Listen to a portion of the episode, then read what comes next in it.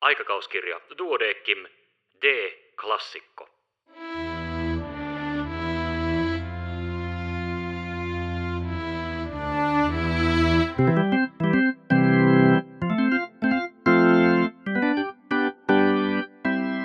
Tervetuloa mukaan, minun nimeni on Kari Hevossaari. Tässä podcastissa luen ääneen klassikkojuttuja aikakauskirjan 135-vuotisen historian varrelta. Joidenkin artikkeleiden kohdalla tiede ja maailmankatsomus ovat jo muuttuneet, osa taas pätee edelleenkin. Tämänkertainen teksti on vuodelta 2018. Kirjoittajina ovat toimineet neurologit Perttu J. Lindsberg ja Matti Haltia Helsingistä. Hermostoa tässä ei kuitenkaan käsitellä vaan henkilöä. Häntä voidaan pitää kansainvälisiltä vaikutuksiltaan merkittävimpänä Pohjoismaissa syntyneenä tiedemiehenä ja lääkärinä. Kuka on kyseessä? Otsikko on Luoja loi, mutta Linné järjesti. Karl Linnaeus syntyi 23. toukokuuta 1707 Smålandin Rooshultissa Nils ja Kristiina Linneukselle syntyneiden viiden lapsen esikoisena. Kotitilallaan Linnegårdissa yleisten metsälehmusten eli Tiilia Kordaatan mukaan Nils isä oli omaksunut Linneus-sukunimen kirjoittautuessaan Lundin yliopiston teologiseen tiedekuntaan. Stenbro-hultista pastorin paikan saanut Niels oli kukkien ihailija, ja tämä piirre lienee siirtynyt häneltä esikoiselle. Karlilla olikin oma puutarhansa jo viisivuotiaana Stenbro-hultin kotitilalla, missä Niels ylläpiti harvinaisen runsaslukuista kasvitarhaa ulkomaisine lajeineen. Kerrotaan, että Karl kyseili toistuvasti kasvien usein monimutkaisia nimityksiä, jolloin isä tokaisi, ettei nimeäisi niitä, ellei Karl samalla painaisi ne mieleensä. Virittyykö tästä lapsuuden kokemuksesta Linneen koko myöhemmän uran intohimoinen mielenkiinto kasvien loogiseen jaotteluun ja nimeämiseen helposti muistettavan yksinkertaisen säännöstön pohjalta? Karlista toivottiin isänsä työnjatkajaa pappisuralla, mutta hän oli kiinnostuneempi kasveista. Opettajat saivat hänet kuitenkin innostumaan lääketieteestä. Nimen von Linné Karl otti vasta tultuaan aateloiduksi vuonna 1761. Polku lääkäriyteen. Veksiöön gimnaasissa – luonnontieteiden opettaja, lääketieteen tohtori ja kasvitieteilijä Juhan Rotsman kannusti Linneetä jatkamaan opintojaan lääketieteessä ja kasvitieteessä. Linné aloittikin lääketieteen opinnot vuonna 1727 Lundin yliopistossa, mutta opetus ei ollut kovin hyvällä tolalla ja Linné siirtyi pian Uppsalan yliopistoon, jossa opettajina olivat muun muassa Lars Ruberi ja Ulof Rudbeck nuorempi. Opetus ei kuitenkaan sielläkään ollut erityisen fokusoitunutta, joten saadakseen edes perustiedot ihmisruumiin rakenteesta Linné hakeutui Tukholmaan. Siellä hän osallistui vuonna 1729 Södermalmin kaupungintalossa järjestettyihin julkisiin, maksusta suurelle yleisöllekin avoimiin anatomisiin dissektioihin, joita johti anatomian professori ja arkkiatri Magnus von Bromel. Ensi kertaa Ruotsissa kohteena oli naisen ruumis. Demonstraatio, jossa esiteltiin naisen sukupuolielimet, teki Linneen suuren vaikutuksen. Samana vuonna Linnee tutustui Uppsalan yliopistossa esitettyyn puiden lisääntymistä käsittelevään väitöskirjaan, jota puolusti Petrus Ugla – Uglan vanhakantaiseen kirjatietoon pohjautuneet käsitykset saivat Linneen tuohtumaan, ja hän kirjoitti nopeasti vastakirjoituksen Preludium sponsaliorum plantarum. Hän esitti kasvien, ihmisten ja eläinten lisääntymiselimien ja toimintojen olevan analogisia käyttää niistä samoja nimityksiä – Lainausmerkeissä seksikäs käsikirjoitus levisi kopioina kulovalkean tavoin Uppsalan ylioppilaiden keskuuteen. Ulof Rudbeck nuoremman poika näytti käsikirjoituksen isälleen, joka ihastui Linneen ajatuksiin, järjesti hänelle opettajan paikan yliopiston kasvitieteellisessä puutarhassa ja palkkasi hänet kolmen nuorimman poikansa kotiopettajaksi. Ansaitakseen lääketieteen tohtorin arvon ja oikeuden luennoida, vastaanottaa potilaita ja kirjoittaa reseptejä, Linné matkusti ajan tavan mukaan Hollantiin, jossa hän väitteli vuonna 1735 Hardervikin yliopistossa. Aiheena olivat toistuvat horkkakohtaukset eli malaria, joiden Linné katsoi aiheutuvan juomaveden savihiukkasista.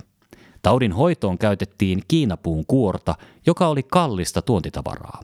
Linne on itsekin myöhemmin pitänyt väitöskirjaansa olettamuksiin perustavana tutkielmana, mutta aihepiiri johti Linneen pohtimaan horkan lääkehoitoon vaihtoehtoisia kasviperäisiä tuotteita. Hänelle oli kuitenkin tärkeää saavuttaa pätevöityminen ja omistautua Hollannissa kasvitieteellisiin tutkimuksiin. Hän kypsyttelikin tuolloin ajatuksiaan kasvien seksuaalijärjestelmästä ja koko luomakunnan luokittelusta, joita oli ennakoinut jo Preludium Sponsaliorum Plantarum. Tärkeää oli myös tutustua henkilökohtaisesti ajan johtaviin tutkijoihin, kuten aikansa kuuluisimpaan lääkäriin ja kasvitieteilijään Herman Börhaveen Leidenin yliopistosta.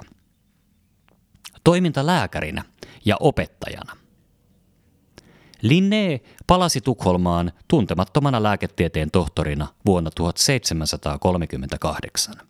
Hän avasi vanhassa kaupungissa vastaanoton, joka kärsi alkuun potilaiden puutteesta. Ennen pitkää hän löysi potilaikseen Södermalmin kapakoista nuoria ja maksukykyisiä aatelis- ja virkamiehiä, jotka kärsivät Ranskan taudista eli kupasta ja muista sukupuolitaudeista. Hän käytti menestyksellisissä hoidoissaan muun muassa salvarsaanivoiteita. Onnistuminen oli taattu, kun Linné paransi kuningatar Ulrika Eleonoran yskän draganttipillereillä. Linné on dokumentoinut kliinisiä havaintojaan ja muita hoitomenetelmiään käsikirjoituksena säilyneessä muistikirjassaan Vademeekkum – Lääketieteen edustajana Linne oli vielä hippokraattisen humoraaliopin kannattaja. Hän katsoi, että muutokset keltaisen sapen, mustan sapen, veren ja liman välisissä suhteissa sekä niiden perusominaisuuksien eli kuumuuden, kylmyyden, kosteuden ja kuivuuden määrissä olivat merkityksellisiä sekä sairauksien synnyssä että hoitokeinojen valinnassa. Linneen mukaan ihmisen ruumis oli koostunut kahdenlaisesta aineesta, kuoresta ja ytimestä, joista edellinen oli peräisin isästä ja jälkimmäinen äidistä. Kuori- ja ydinaineen välisen suhteen häiriintyminen sai myös aikaan sairauksia. Linne arveli useiden tavallisten kulku- ja tartuntatautien eksentemaatta viiva, johtuvan pienten eläinten tunkeutumisesta ihmisen ruumiiseen. Linné omisti alkeellisen mikroskoopin, mutta ei kuitenkaan tuntenut taudin aiheuttajien merkitystä tartunnoissa. Ainoa taudin levittäjä, jonka Linné oli nähnyt omin silmin ja yksityiskohtaisesti kuvannut, oli syyhypunkki. Muut tauteja aiheuttavat organismit kuuluivat hänelle näkymättömään maailmaan. Linneelle järjestyi vuonna 1739 amiraliteetin lääkärin virka, johon kuului 200 paikkaisen sairaalan lääkärin tehtävät. Samana vuonna Linnee nimitettiin kuninkaallisen tiedeakatemian ensimmäiseksi esimieheksi, jolloin työpaine kasvoi olennaisesti. Vuonna 1741 Linné nimitettiin Ulof Rudbeckin virkaan, jonka opetusaloiksi tulivat teoreettinen lääketiede eli semiotiikka, diatetiikka ja materia medica eli lääkeoppi ja kasvitiede. Linneen luennot ja demonstraatiot, etenkin luontoretket Herbationes Upsalienses, nauttivat muidenkin kuin lääketieteen ylioppilaiden valtaisaa suosiota. Innostuneet ja meluisat opiskelijajoukot herättivät kateutta ja pahennustakin kollegoissa ja kaupungin porvareissa. Linne kuitenkin toimi kuninkaallisen perheen henkilääkärinä ja kohotettiin arkkiatriksi. Linne tiivisti keskeiset lääketieteelliset ajatuksensa teoksiin Materia Medica 1749, Genera Morborum 1763 ja Clavis Medicinae Duplex 1766.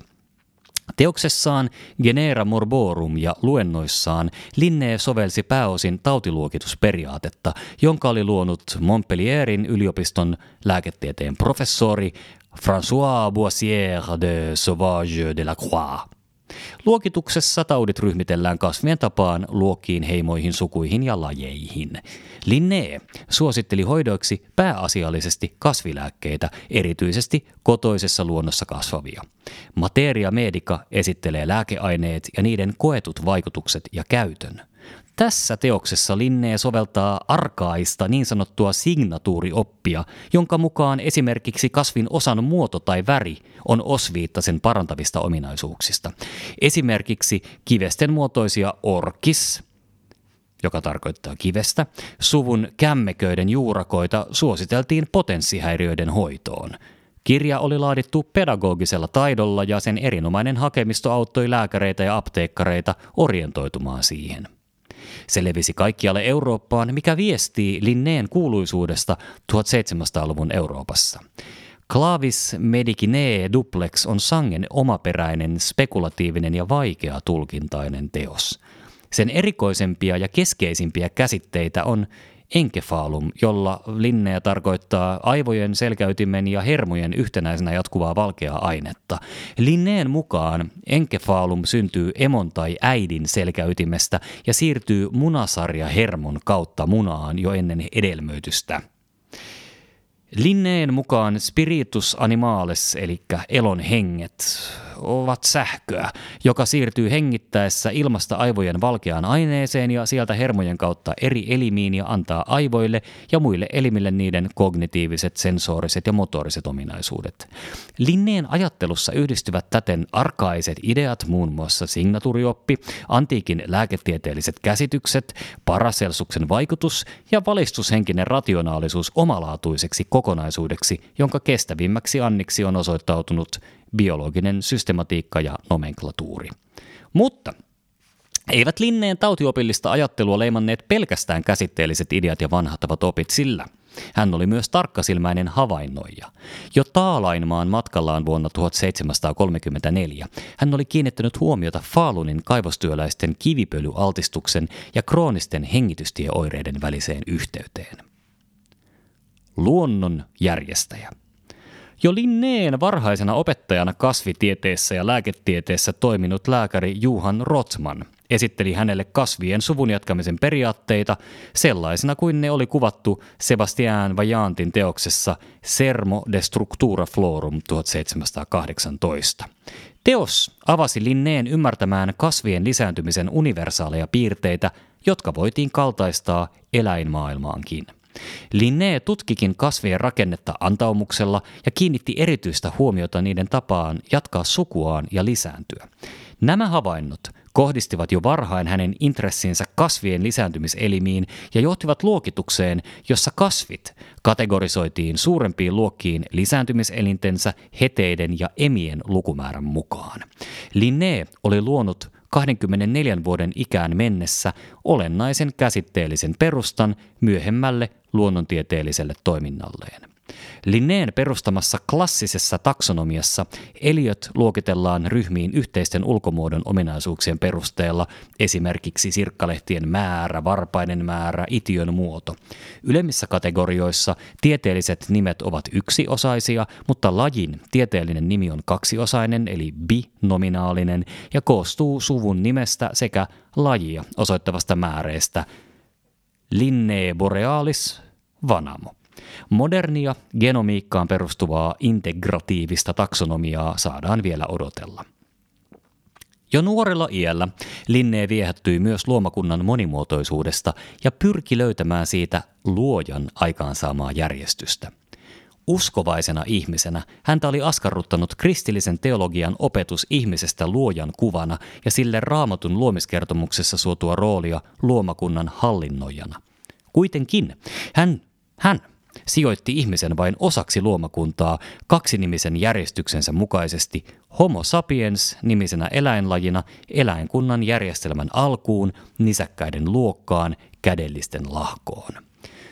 Systeema Nature-teoksessaan vuonna 1736 Linné jakoi ihmiskunnan neljään muunnokseen eli rotuun – Homo sapiens americanus eli amerikkalainen, europeus eli eurooppalainen, asiaticus eli aasialainen ja afer eli afrikkalainen. Systema Natureen vuoden 1758 painoksessa hän nimesi vielä yhden muunnoksen Homo monstrosuksen poikkeava epämuodostunut. Siihen hän sijoitti muun muassa tulimaalaiset ja hottentotit. Hän kuitenkin arvosti saamelaisia etenkin heidän vaatimattoman ja luonnonmukaisen elämäntapansa takia. Lapin matka – Linneen kiinnostusta Lapin kiehtovaan ja kartoittamattomaan luontoon, etenkin kasvistoon, mineraaleihin ja saamelaisiin, olivat vahvistaneet keskustelut Ulof Rudbeckin kanssa, joka oli vuosia aiemmin vuonna 1695 tehdyt tutkimusmatkan eli Peregrinatio Academican Lappiin. Hänen matkaltaan tuomansa aineistot olivat aiemmin tuhoutuneet tulipalossa. Taloudelliset reunaehdot pitkän tutkimusmatkan toteuttamiseksi olivat vaikeita, mutta yksin ratsain tehty matka toteutui 12.5.–10.10. vuonna 1732. Lopulta Linné sai Uppsalan kuninkaalliselta tiedeyhdistykseltä 600 kuparitaalerin apurahan. Matkan etappeja olivat Norbottenin alueella Luulaja, Kaaliks, sisämaassa Jokmok ja Kvikjok aina Sörfoldiin asti Norjan rannikolle. Pohjoisimmillaan Linné matkusti Tornion jokea seuraillen Vittangin taajamaan nykyisen Kiirunan alueella matkaten kohti nykyistä Suomen rajaa Kengiksen nykyisen Pajalan alueella edeten Tornion ja Kemiin. Paluu Uppsalaan tapahtui vielä ison vihan vitsauksista toipuvan Pohjanmaan rannikon ja Turun kautta, josta matkan teko jatkui postiveneiden kyydissä Ahvenanmaan Ekkeröön ja Grislehamnin kautta. Linné kuljetti mukanaan luonnontieteellisen aineiston ohella kokonaisen Lapin puvun, johon sonnustautuneena hän Hollannissa maalauttikin itsensä. Jo silloin hän ihastui Vanamoon eli Linnea boreaalikseen ja otti sen tunnuskasvikseen.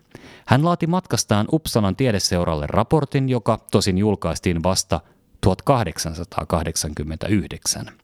Matkan havainnot johtivat kuitenkin vuonna 1737 teoksen Flora Lapponica julkaisuun. Matkallaan Linné olikin tutustunut alkuperäisväestön tapoihin, ruokailutottumuksiin ja lukemattomiin lajeihin, muun muassa tyrniin, ja antanut sille nimen Finbär, eli Suomenmarja. Myöhemmin hän käytti tyrniä menestyksellä keripukkiin sairastuneen merimiehen hoitoon, vaikka Linneen käsitykseen taudin synnystä liittyivät kosteat olosuhteet, liikunnan puute ja suolainen ravinto. Oppilaat. Tärkeimmät Linneen oppilaista, joita myös apostoleiksi, joita oli kaikkiaan 17, kutsuttiin, olivat luonnontieteilijöitä ja kiinnostuneita kasveista. Daniel Solander Norbottenin piitimestä toimi myöhemmin James Cookin ensimmäisen maailman ympäri ulottuneen tutkimusmatkan 1769-71 luonnontieteilijänä ja toi Endeavourilla Eurooppaan ennen näkemättömiä kasvilajeja Australiasta ja eteläisen Tyynemeren saarilta. Hänen avustajanaan samalle matkalle osallistui myös Turun Akatemian lääketieteen professorin Herman Spöringin poika Herman Spöring nuorempi. Hän vastasi tutkimusmatkan tieteellisestä dokumentoinnista, instrumenttien kunnossapidosta ja hänestä tuli myös ensimmäinen Australian ja Uuden-Seelannin kamaralle astunut suomalainen. Eritoten lintutieteilijänä mainetta niittänyt Anders Parman lähti laivalääkäriksi 1772 Cookin seuraavalle matkalle. Vaasalaistaustaiinen Pär Pietari Kalm ryhtyi tutkimusmatkailijaksi ja teki muun muassa kolmivuotisen matkan Pohjois-Amerikkaan. Kalmin kuvaus Niagaran putouksista sai laajaa julkisuutta. Hän toi matkaltaan kotimaahansa muun muassa aita-orapihlajan, villiviinin siemeniä ja elätti opossumin. Kalm julkaisi sittemmin myös tunnetun tutkimuksen sukupuuttoon kuolleesta muuttokyyhkystä. Myöhemmin hän toimi talousopin professorina ja Turun Akatemian rehtorina.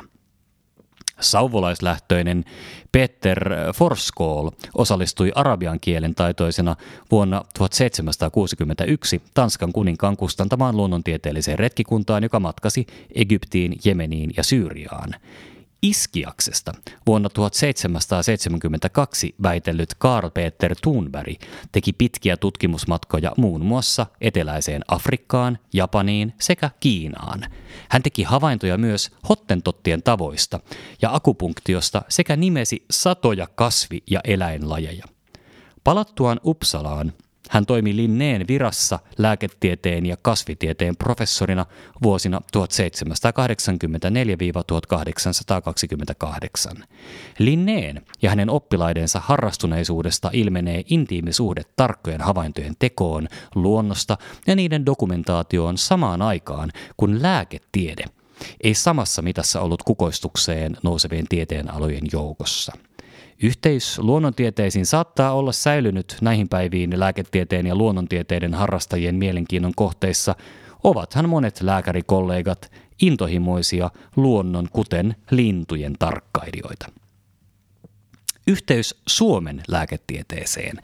Linné suhtautui hyvin myönteisesti Suomesta kotoisin oleviin lääketieteen opiskelijoihin – Fenones är och mera hågade för vetenskaper än våra uppsalienses som dock äga bättre tillfälle. Konkreettisin Linneen yhteys Suomen lääketieteen edistymiseen syntyi hänen oppilaansa Juhan Hartmanin 1725-1787 kautta. Hartman sai lääketieteen opintonsa päätökseen Uppsalan yliopistossa vuonna 1753 väitellen Linneen johdolla ensin kasvitieteellisestä aiheesta ja puolusti vuonna 1754 lääketieteellistä tohtorin väitöskirjaansa aiempiin apteekkiopintoihinsa liittyvästä teemasta De idea pharmacopoe reformate. Vuonna 1754 Hartman nimitettiin Linneen suosituksesta edellisvuonna perustettuun Turun ja Porin piirilääkärin virkaan. Juuri virkaansa astunut Hartman ryhtyi isorokkoepidemian uhatessa ehkäiseviin toimiin suojaamalla varjolaatiolla menestyksekkäästi ensimmäiseksi Turun Akatemian lääketieteen professorin Juhan Lehen tyttären Marian. Lehen kolme muuta rokottamatonta lasta sairastuivat ja yksi kuolikin isorokkoon. Kyseessä oli ensimmäinen varjolaatio Ruotsi-Suomessa. Uutteralla työllä varallisuutta hankkinut, mutta lapseton Hartman lahjoitti varat kolmen uuden professuurin perustamiseen Turun Akatemiaan. Yhdistetty kasvitieteen demonstraattori ja lääketieteen apulainen, anatomian, kirurgian ja synnytysopin professuuri sekä luonnonhistorian ja eläintieteen professuuri. Hartman oli ensimmäinen Suomessa syntynyt lääketieteen professori Turun Akatemiassa ja hänen toimintansa loi perustan sekä ehkäisevän kansanterveystyön, sairaanhoidon että lääketieteellisen tutkimuksen ja opetuksen kehitykselle Suomessa. Lopuksi. Linné on epäilemättä edelleen mittavimman ja pitkäkestoisimman tieteellisen impaktin aikaansaanut pohjoismaalainen luonnontieteilijä ja lääkäri. Linneen henkilöhistorian ja tiedemiehen roolin tutkiskelu tuo mieleen määritelmän aikansa lapsi, muun muassa käsitykset ihmisroduista ja lääkityksistä, mutta ansaitsee pohdinnan mallina aikaansa edellä olevan tutkijan uran syntyyn – Psykodynaamisen teorian kannattajat löytävät paljon aineksia Linneen varhaislapsuuden ydinkokemusten merkityksestä pohjustamassa hänen nuoruudesta alkanutta pitkää uraansa tiedemiehenä. Eritöten lähimpien objektisuhteiden merkitys mielihyvään liitettävien persoonallisuuteen syvälle juurtuneiden toimintamallien muodostumisessa voi olla elinikäinen. Toisaalta Linneen intohimoinen kiinnostus luonnonilmiöitä ja lajeja kohtaan on esimerkki elinikäisestä uteliaisuudesta, joka avasi ikkunat ja ovet uudenlaiseen dogmien vastaiseen ymmärrykseen hahmottamaan ihmisen osana ennen kuvaamatonta luonnonjärjestystä.